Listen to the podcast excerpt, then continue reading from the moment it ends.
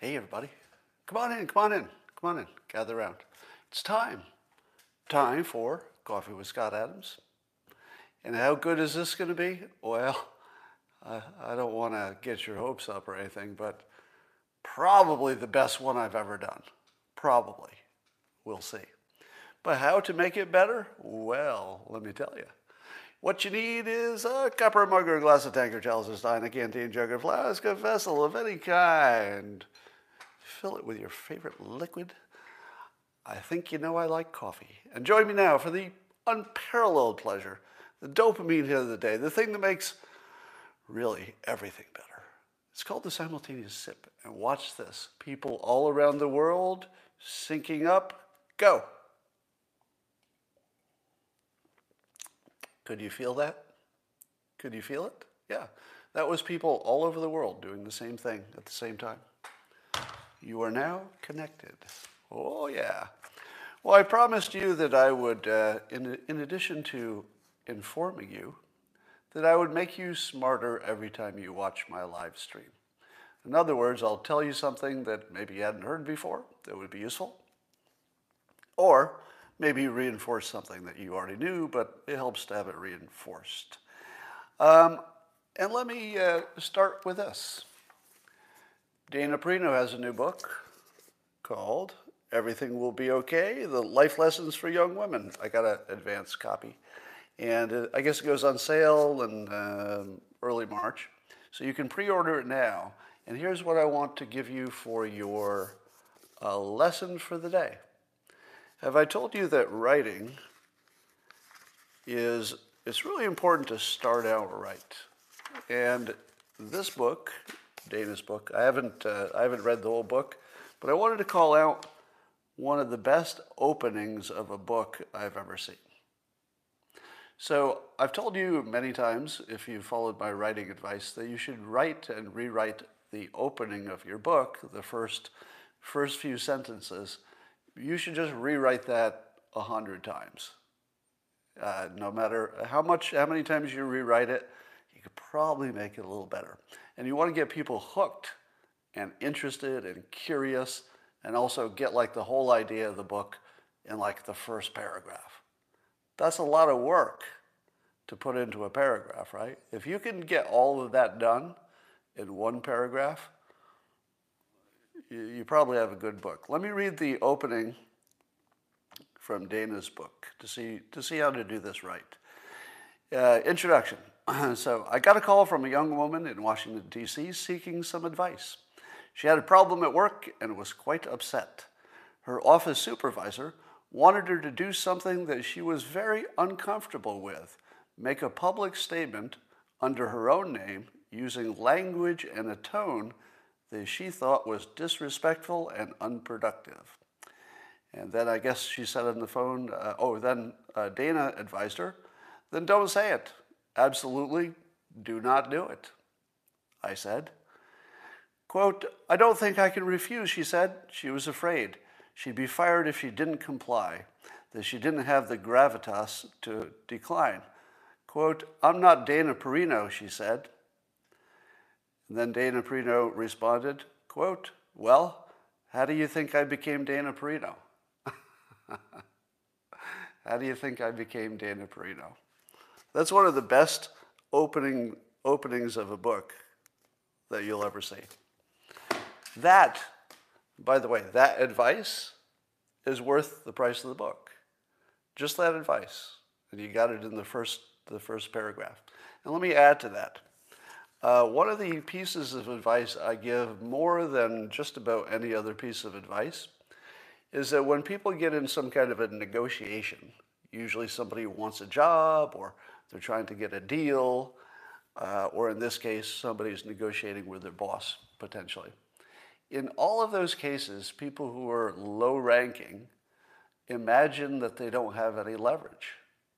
And that's an illusion. It's a complete illusion. You have lots of leverage if you're an employee, even if you have a boss, because your boss doesn't want to hire a new employee.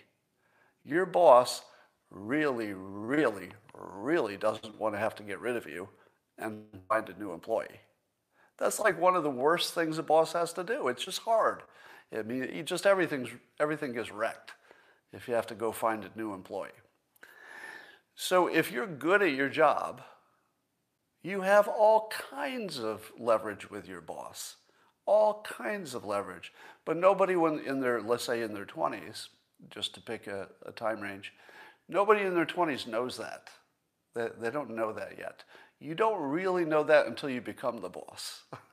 Once you become a boss, then you realize how much leverage your employees have because you really need them, right? You don't, you don't have an option where the employees don't exist or don't do good work and you're still a star. So you always have more leverage than you think. That is some of the best advice you'll ever hear. All right, now this assumes that you do good work, right? If you're bad at your job, you don't have any leverage, right? It's only if you're good at your job. Uh, the best news of the day Lady Gaga got her dogs back. I gotta admit, I didn't see that coming. I kind of thought those dogs were not going to have a happy ending because I thought that once it became obvious they were Lady Gaga's dogs, somebody would have to get rid of them. But maybe they were dog lovers, you know, oddly enough. Obviously, they're not human lovers since they shot one. But uh, they may have just said, oh, crap, we can't kill these dogs, we can't keep them. There's no way you can really sell them, uh, you know, not get away with it. So maybe we have a good outcome. And let me tell you, um, if there were some kind of Academy Award or let's say, a National Medal of Honor or Nobel Peace Prize for the best dog walker? Lady Gaga, she got a good dog walker. I tell you, if you're if you're looking for a dog walker, best one I've ever heard of. This guy gave his life, or or he risked his life. He got shot protecting dogs. Can you do better than that? Can you do better than that? No. No, I probably would have given him given him the dogs right away. okay, not my dog. If it had been my dog, I would have probably risked my life. But if you're a dog walker, it's pretty good performance. Let's talk about LeBron. He, he's my favorite big dumb guy. Um, and somebody will turn that into something racial, right? You, you can be dumb of any, any ethnicity, can't you? I'm pretty sure. I'm pretty sure I've seen big dumb guys of every ethnic group. So keep it in context. Uh, another athlete, a major soccer star, is Zlatan Ibrahimovic, criticized LeBron for being political. LeBron responded by saying that he, uh, he does his homework. So he's not just a big dumb athlete, he does his homework. He digs in. And after doing his homework, he had concluded, at least in the past, that he believes the fine people hoax really happened. Glad he did his homework. He couldn't even tell that the biggest hoax in the country never happened. So that's what he got when he did his homework. I also wonder what exactly is LeBron's take on Generation 4 nuclear power? Uh, does he see that as a, a key variable in the uh, climate change topic? He probably doesn't know what it is. and if you don't know what Generation 4 nuclear is, do you know much about climate change and what to do about it and what the options are and what, what energy is really green and what is really dangerous? Probably not. So how much, how much research is LeBron doing? Now, before you say, Scott, you're just dunking on an athlete and you're telling him to basically stay in his lane. And, and don't you, Scott, tell us all the time that that's the worst advice ever? Telling people to stay in their lane? Because that's what this soccer star told LeBron, you know, stick to sports, You've seen me criticize that, right? A lot of times. Well, let me tell you when people should leave their uh, lane and when they should not. It's just a general rule. You know, there could be some exceptions, but as a general rule, if you're in the top 1% of people who are brilliant and effective, leave your lane. Leave your lane. Because Elon Musk had never sent a rocket to Mars, but I feel like he can figure it out because he's in the top 1%. Elon Musk had never built an electric car, but he figured it out because he's in the top 1%. Bill Gates had never started a major company, but he was, he's in the top 1% of intelligence and capability, so he figured it out. If you're not in the top 1%, well, then it gets a little bit more of a gray area, doesn't it? I don't think everybody should change their lane, right? Not everybody should change their lane. But I'll give you another example. I think it was uh, Mark Dice was tweeting about uh, how Bill Gates is making medical, um, I wouldn't say recommendations, but he's making a lot of statements in the medical field that you'd sort of expect a virologist or a doctor to be making, right? And so the criticism is, hey, Bill Gates, you know, you're good with software and running companies, but why don't you, why don't you leave the medical stuff to the medical people? Is that good advice? Nope, it's not. Now, I see people believe the conspiracy theories about Bill Gates being evil and he's going to put a chip in you and, and all that. That's all ridiculous, by the way. It's all ridiculous. But it's a different topic.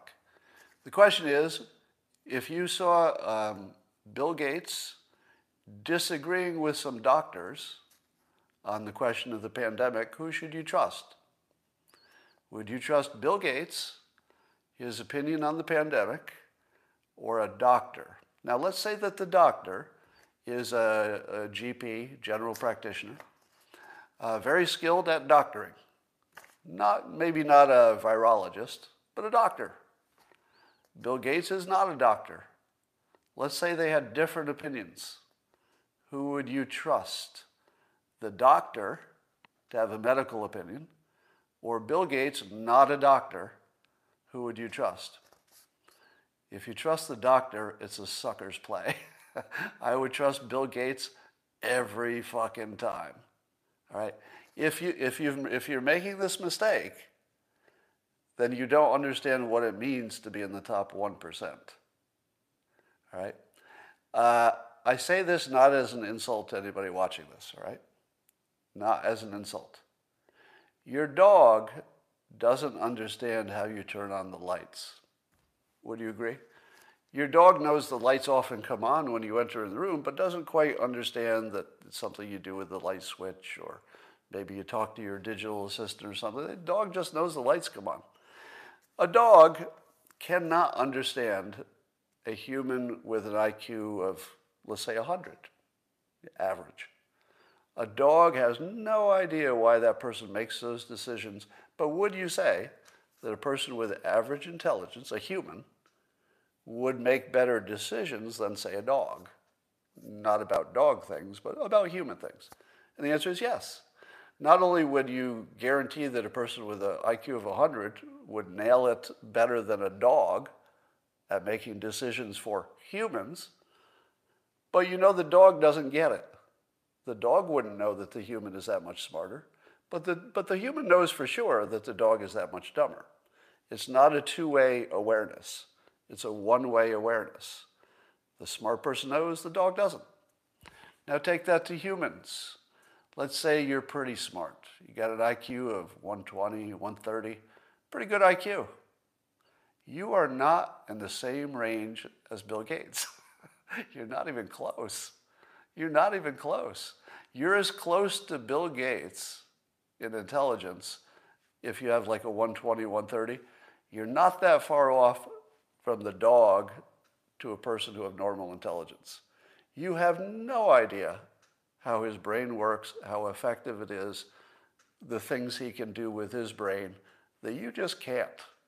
And by the way, I put myself in that category of somebody who's uh, substantially less intelligent than Bill Gates. When Bill Gates looks into a topic, I would, I would go with him. Now, what you don't see is Bill Gates necessarily uh, saying something different than the top virologists. That's different, right? The top virologists, like in the world, are probably also in the top 1%, and they also know their topic. But on top of that, and so, so I would listen to those, and I think Bill Gates does as well. But if you were comparing Bill Gates to your family doctor, and they had different opinions, I would take Bill Gates every time over your family general practitioner if they were different. Now, I don't know if there's any case that they ever would be different. I'm just saying that you can't judge LeBron leaving his lane with Bill Gates leaving his lane. They are not even a little bit similar. So that's the next thing that you learned today. Uh, leaving your lane is good for the people who can do it, and most people can't. Let me give you another example. Uh, some years ago, the uh, CEO of Intel, who was Andy Grove, I think he's passed, but Andy Grove uh, wrote a very long article, I think it was for Forbes or Fortune or something. It was one of those magazines. And what he did was he had prostate cancer. Now, Andy Grove was an engineer. Would you trust an engineer to give you advice on prostate cancer? Well, your first impression should be no, right? Why would you trust an engineer to give you medical advice? But the reason it was a major article that really uh, made an impact, I think, in the country is that Andy Grove did what the doctors couldn't do. He looked at all the research and then he put it in context and then he explained it to the public so anybody who was in the same situation, had prostate cancer, could see all of their surgical and other options in the clearest possible way for the first time. For the first time. Why did Andy Grove have to write an article about prostate cancer? Because there wasn't anybody could tell him. There were, there were no doctors who knew what Andy Grove knew when he was done doing the research. None of them.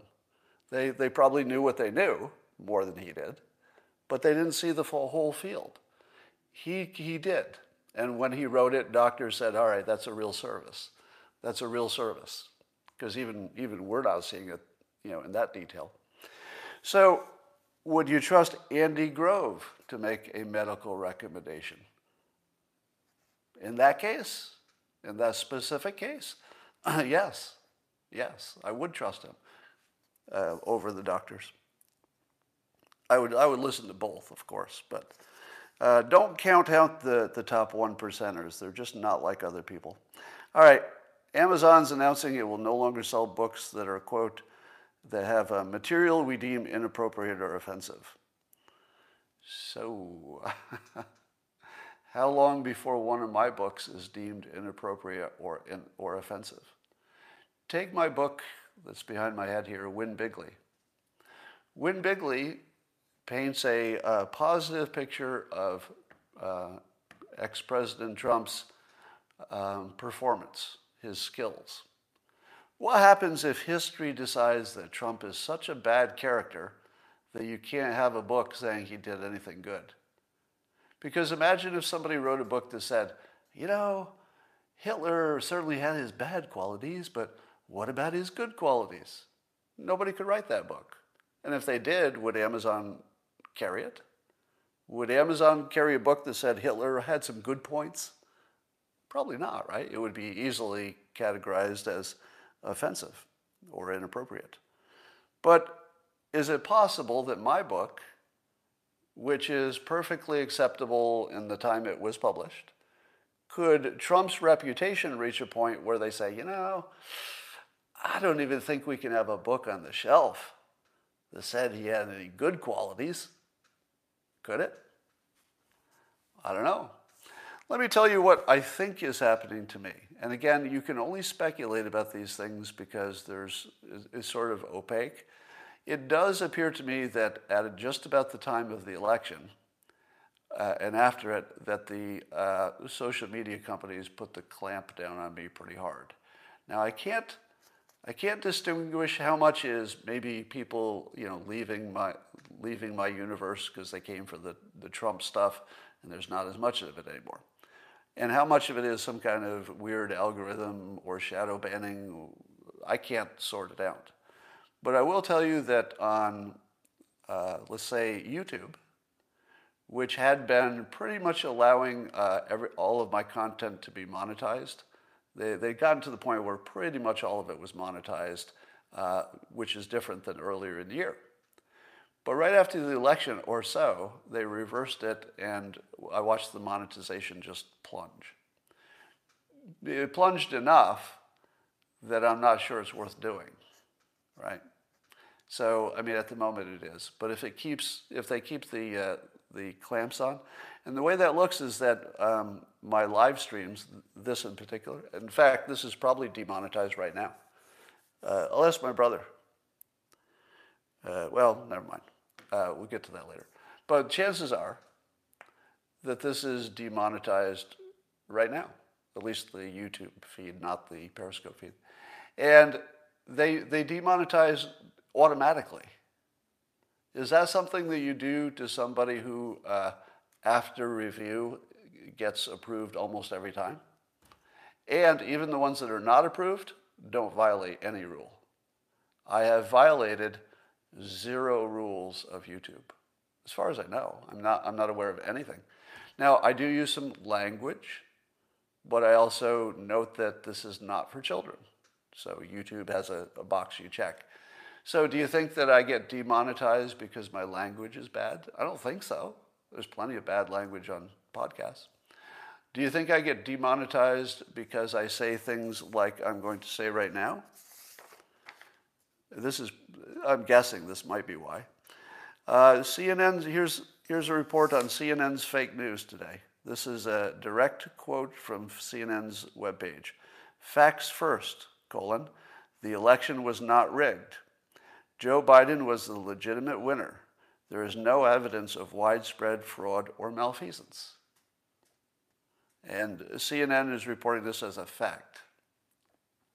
Well, there are actually uh, two separate claims in this fact. One is that there is no evidence of widespread fraud or malfeasance. Well, I don't know that's true, but I know that no court has ruled that there is widespread um, fraud or malfeasance.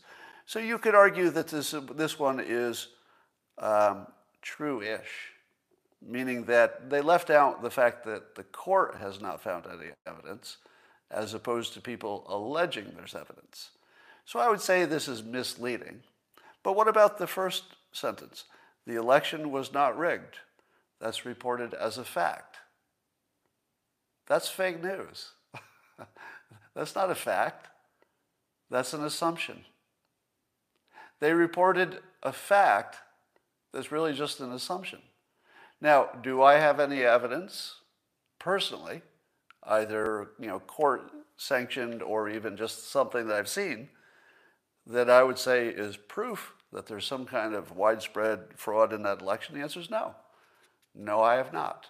Now, should I be demonetized for saying what is obviously objectively true? That there is no, I don't have any evidence that is direct evidence of widespread fraud.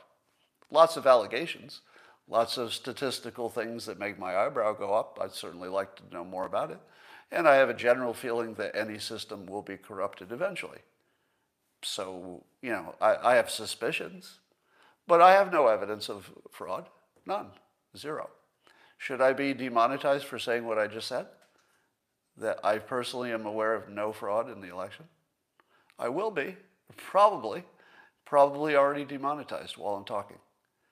Is anything I'm saying dangerous or offensive or inappropriate? Not even close.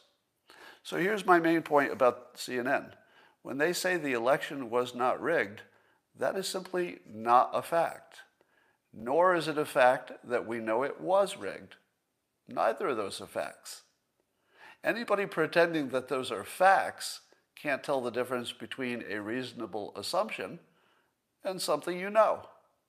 Is it a reasonable assumption that the election, the, that the election was not rigged? It's reasonable. It's reasonable. I think reasonable people might disagree, but it's not crazy, but it's an assumption. You can't prove something didn't happen when you didn't look for it. All right. So, if I say something that is objectively and obviously true, that you can't know something doesn't exist in the context of you didn't look for it, is there anybody who disagrees with either of those two statements? That we didn't look for it, except in those few cases that courts, you know, around the edges, there's some things that got looked at, but we didn't look at the whole system for sure. And if you didn't look, can you be sure? Now, if that's true that not looking allows you to reach certainty, I'd like to hear that argument. That'd be a good, good argument. It could be that we have, in, che- in fact, checked enough places that statistically you could be pretty darn sure nothing happened. That's possible, but I haven't heard that argument. I'd like to, because if it's true, I'd certainly like to know it. All right, so I believe I'm being squeezed, uh, uh, and I'm getting lots of reports of people having to refollow me on Twitter. By the way, in the comments, if you've ever had to refollow me on Twitter, or you can't find my tweets, say so in the comments. And for those of you who believe I might be exaggerating, watch what happens. It'll take a take about a minute for the comments to catch up. Here they come. Look at all the people who had to refollow me that know they never unfollowed me in the first place. When you see the number of them, you, you kind of can't think it's a coincidence. And it doesn't look like a bug. uh, somebody says you are not exaggerating. Just look at the comments. These are people who, who follow me enough to watch my live streams regularly, so they're not casual followers. Just look at, just look at all the people who are saying this. Do you believe it's a coincidence that this many people who just happen to be on this live stream? Look at all the yeses. Now I'm seeing more of them on uh, Periscope than I am on YouTube. It, it, for the YouTube people, uh, I, I could just read the comments from Periscope. It's like yes, yes, refollow. There are no's, of course, but a lot of yeses. Do you think that's a bug? I don't. Do you think they're all wrong and they just had some perceptual problem where they, they somebody did it twice in one week? Do you think they accidentally unfollowed me twice that week? No. no, that didn't happen. For a while, I used to think it was a coincidence, but it is now somewhat obvious that both YouTube and Twitter are squeezing me, probably politically. My guess is that it's politically motivated, but how would I know? So uh, the odds of this getting monetized by YouTube are probably zero. I don't think they can handle this. All right, uh, so Biden uh, has a new gaffe. He went to Texas, and in the middle of his uh, opening remarks, he said, and I quote, What am I doing here? I'm going to lose track here. Because he literally forgot what he was doing while he was talking. Now, we add to that the following clues. We know that uh, his vice president is talking to foreign leaders, something that even Biden didn't do uh, you know, at this level. So there's something going on in which Harris is clearly being uh, you know, groomed for the top job, because the talking to foreign leaders would be the main thing you'd want to do to get ready. And then we also heard the reports that the nuclear football the Democrats don't necessarily want that in one decision. They might want to get more, more control on that. So you say to yourself, wait a minute, don't these all have that same quality uh, of it's obvious now that Biden is being, you know, managed out of the job for obvious cognitive problems. But I will give you this one caution. Remember I introduced a word, apophenia? A P O P H E N I A, apophenia. It's the uh, phenomenon where people see patterns where there are no patterns.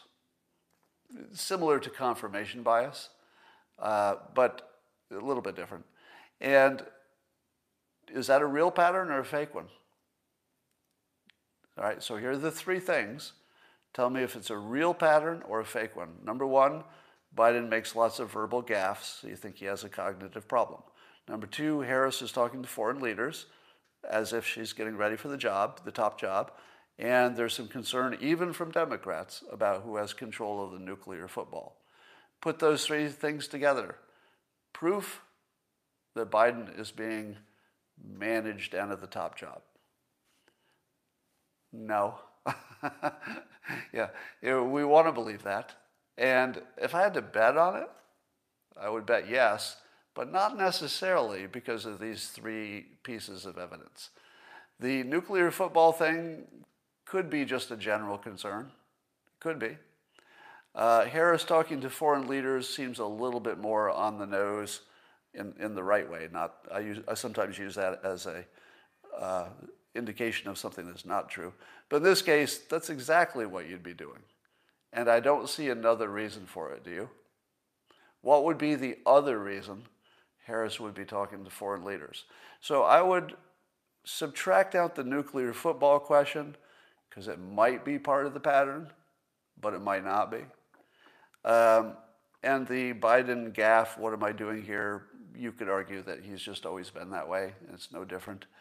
Um, but the part about Harris talking to the foreign leaders, I don't have a second explanation for that. You know, I mean, you could argue she's getting ready to run after four years, but it feels a little early. so, anyway, be, be mindful that it could be a fake pattern, but I would also bet on it being real. So I would join you in betting it's real, but you can't be 100% sure. Um, the funniest thing about the news today is how much of it is about Bill Maher. you know, you're used to uh, seeing the news talk about whatever Bill Maher said on his show on Friday night each week. And, you know, I'm, I'm not surprised that, you know, something he said made the news. It's very, very normal. But I felt like he made a lot of news. Like he made a lot of news. Like we don't have anything else to talk about. But it's part of this trend of uh, people who maybe leaned left. I'm not sure what you would, uh, how you would classify uh, Bill Maher, progressive, I guess. And they're you know eating each other. So he he came out strongly against cancel culture, which um, is why Bill Maher is a voice you should listen to, because there aren't that many people who can come out against their own team, as it were, and he does regularly when it makes sense. So uh, even when you don't agree with Bill Maher, and I don't agree with him on a number of topics, but I got you have to admit he is capable intellectually of seeing an issue on either side uh, without being blinded by it. I do think TDS had him a little bit blinded, but that was a special case. So um, he also is saying that Trump is the presumptive nominee for 2024. That you, you know, and he's warning people don't imagine this won't happen because it's almost positive it's going to happen. Remember, if there are a number of other candidates who are running, let's say Trump you know, has a primary challenger, which of course he would, um, it depends how many there are. If, it, if it's 10 challengers again, he's, he's definitely going to get nominated because it will you know, distribute the popularity. He'll still have you know, 30% or whatever, so he'd easily get it. Uh, but what if he only ran against one person who was a pretty good candidate? Well, then it may be a little close call. But who would be that one candidate? name, name one uh, candidate who, if, they, if it were one on one against Trump for the primary, right, not for the, not for the job, but for the primary, what Republican would stand a chance. There's, there's no one on one matchup that would even be close, would, would there? Somebody's saying Pompeo, but he's, he would be identified as you know, sort of Trump's guy. Yeah, I'm, i mean, I'm seeing all the usual names Matt Gaetz, Haley, etc. I don't think Matt Gaetz is going to primary Trump. Do you? I don't think so. Andrew Yang would not run as a Republican. Ted Cruz, Ted Cruz, uh, I'm not sure he had his best week. He's still, still fighting off the, uh, the Cancun stuff. He made a joke about it at CPAC. I'm not sure that joke landed, but uh, I like that he's treating it as, uh, as a joke, taking full responsibility, but then also minimizing it because it isn't that important. So those are the two things that you would look for for somebody handling it correctly, right? So the mistake is the mistake, but he handled it correctly by coming back, completely saying this was a mistake, no ambiguity, it was just a mistake. I like that. He didn't shade it, just a mistake. Uh, and, and then, he, then he minimized it, which I think in this case you should minimize it. All right. Here's my question what does Bill Maher think about Biden's mental capacity? So now we've watched Bill, we've watched uh, Biden, you know, operate for a while. What does Bill Maher think of that? Because remember, the, the, the ordinary team player Democrats are just not going to mention that. Bill, Bill Maher can, because he's not, you know, he's not a hypnotized team player if he sees it, he's going to call it out.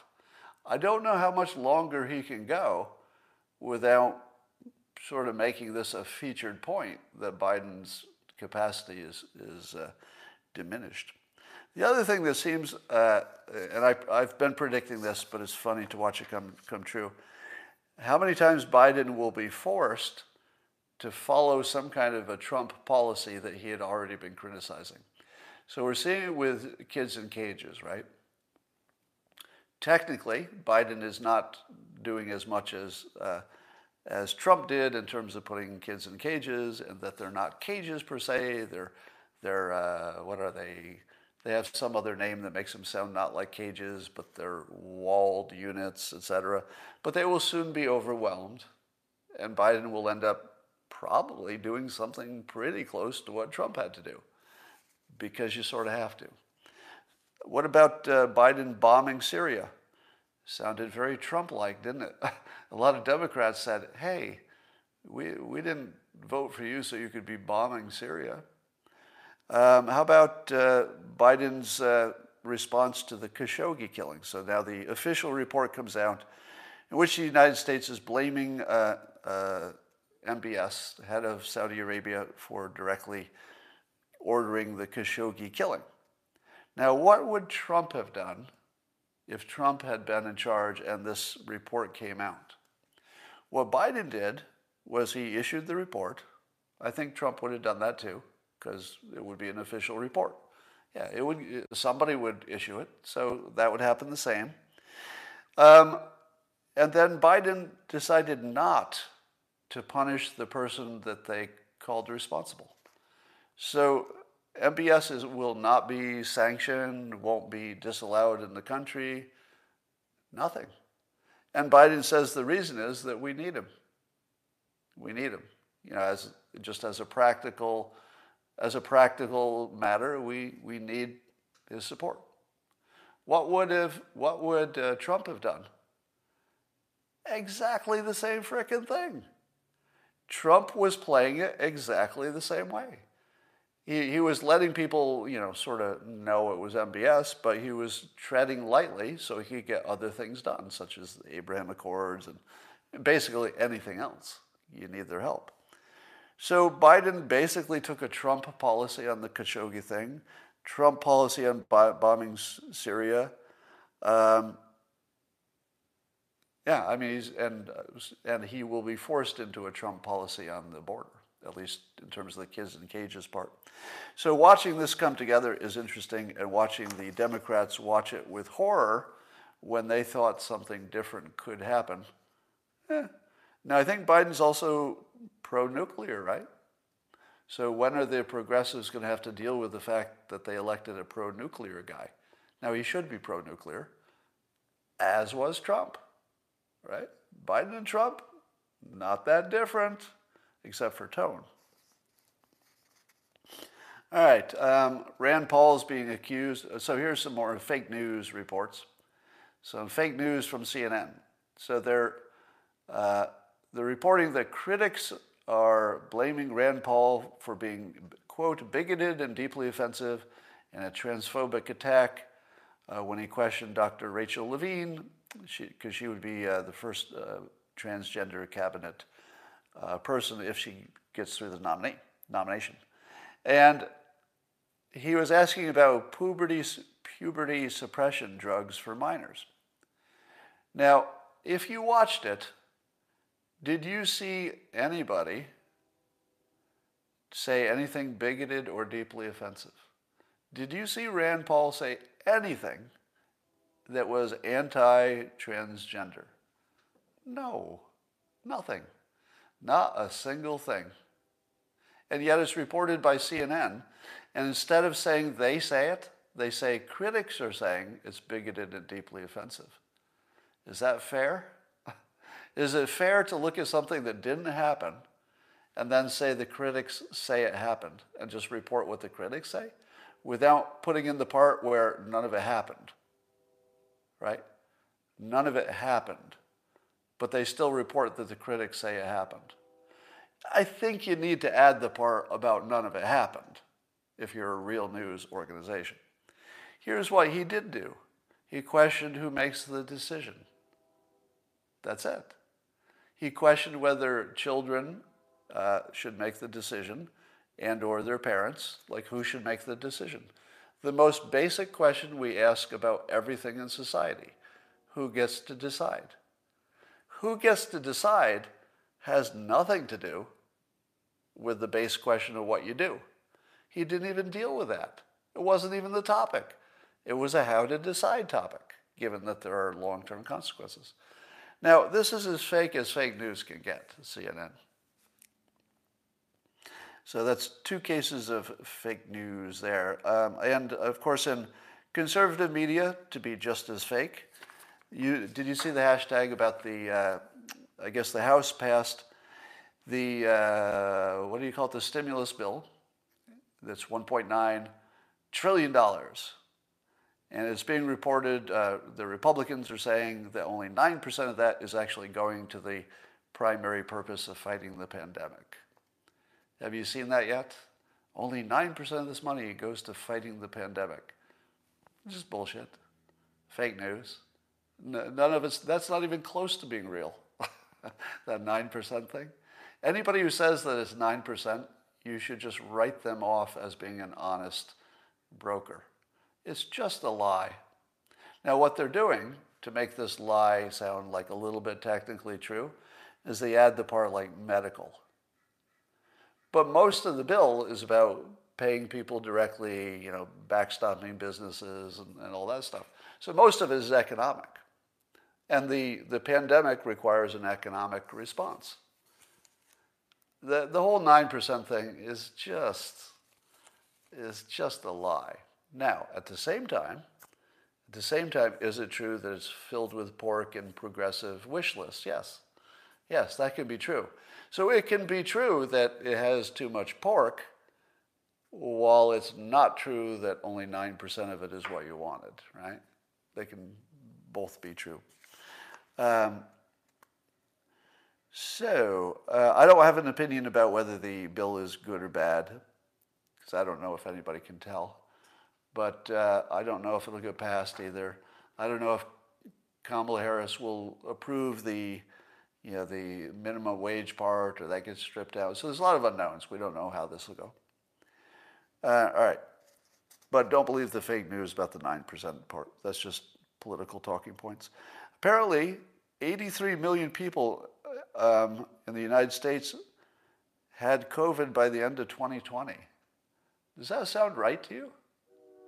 If somebody had asked you how many people in the United States out of our 370 million, how many people do we have in the country now? I don't know the exact number, but it's well over 300 million. And 83 million have, have already had the, the virus by the end of 2020. Does that sound right? I, I don't feel like 83 million people got infected, but th- that would be about 25% of the public. Do you think 25% of the public already had COVID? It doesn't sound right, does it? I'm not saying it's not right, but it doesn't. This is one of those cases where the statistics and the observation aren't matching. And I, and I always teach you that that's the first thing you should look for. I'm not saying that the statistic is wrong, but you at least have to figure out why the observation doesn't match, right? Because if it were one in four, I feel like things would look real different. Don't you? Right? So if it were 83 million and 1% of them died, it would be what, 800,000?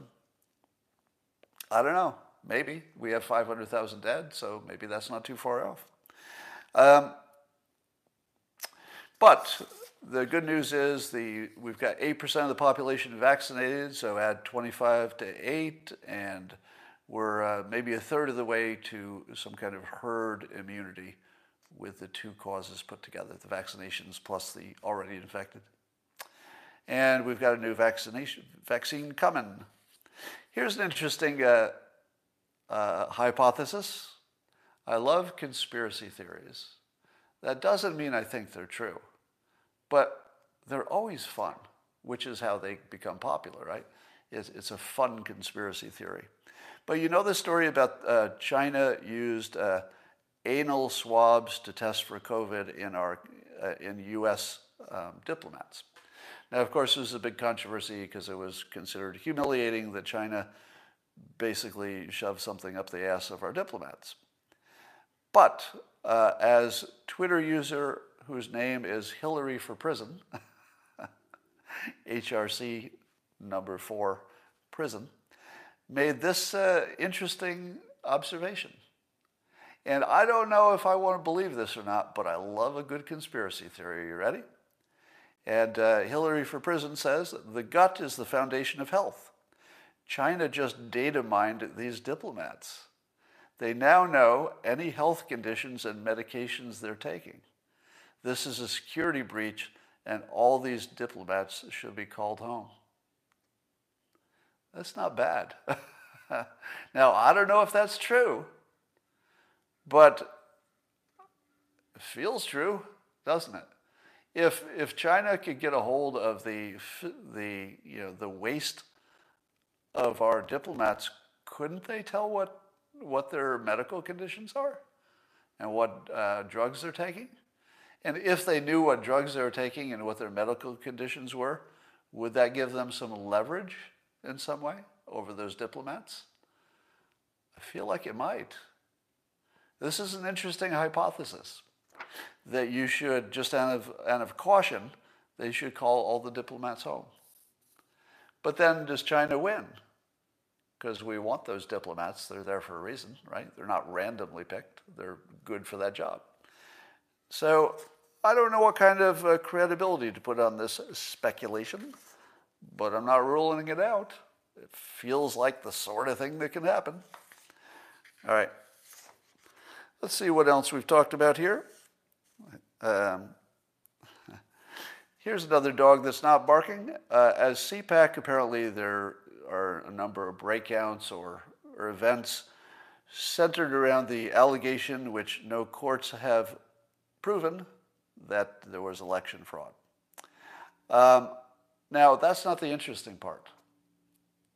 The interesting part is, as far as you know, as far as you know, is, is our government working on fixing the election process, at least the credibility of it, so that we'll feel confident in it for next time? I don't feel like that's happening, is it? So why are you even talking about?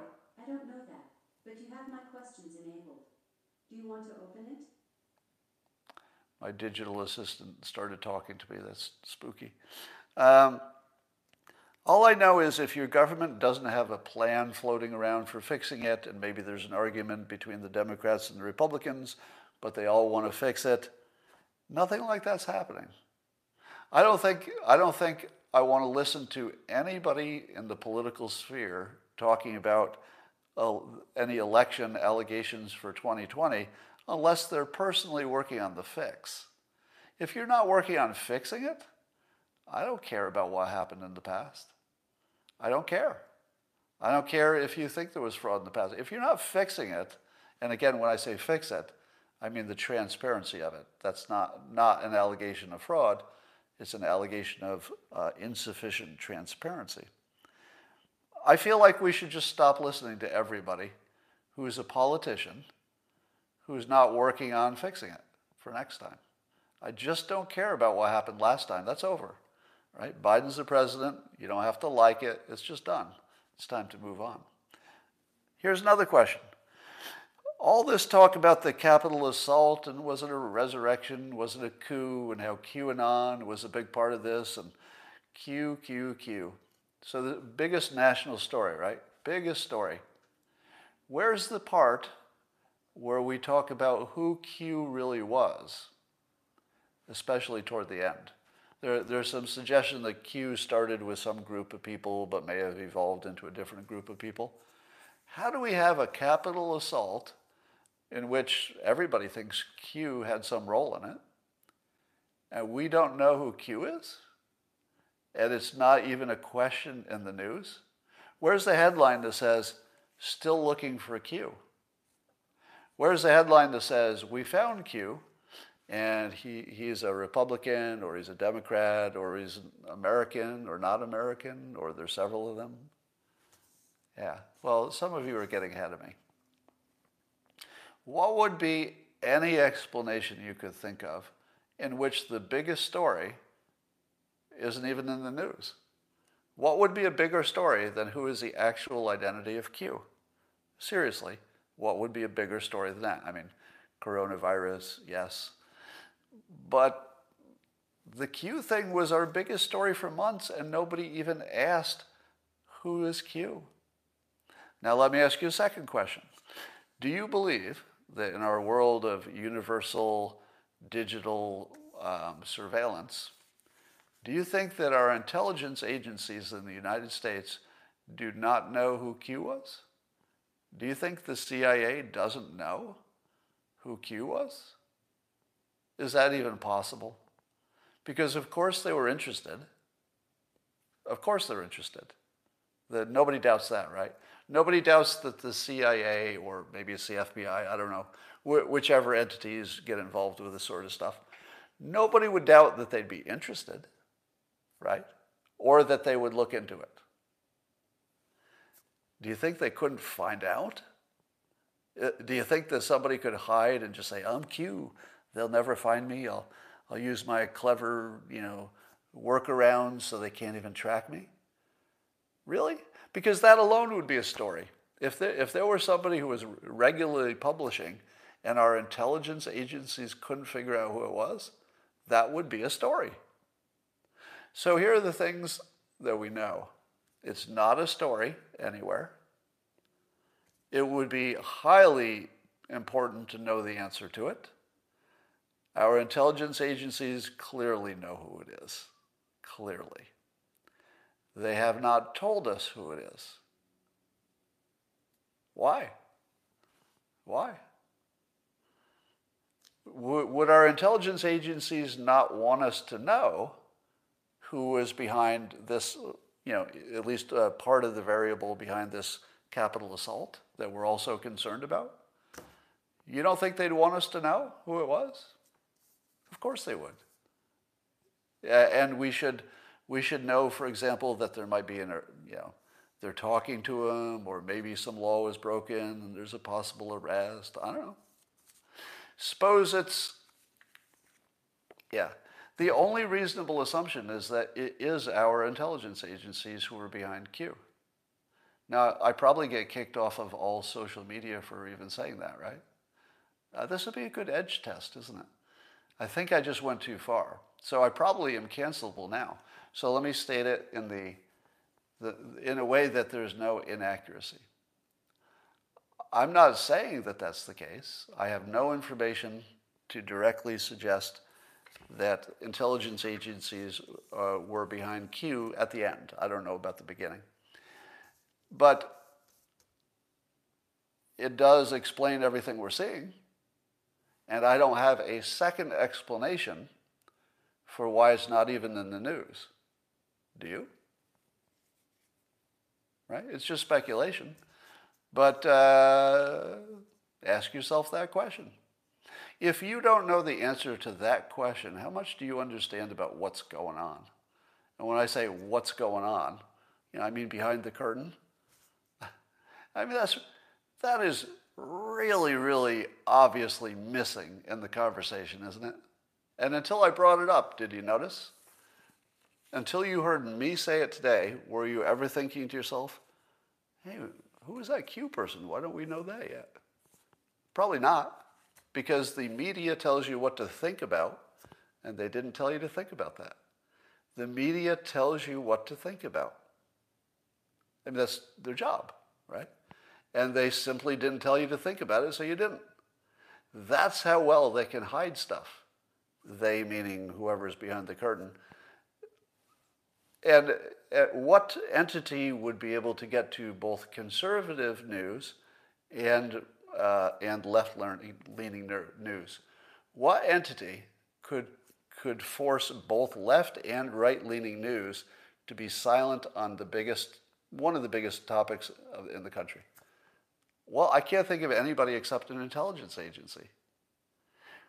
Can you imagine anybody else going to Fox News? Let's just take Fox News, or you can do CNN.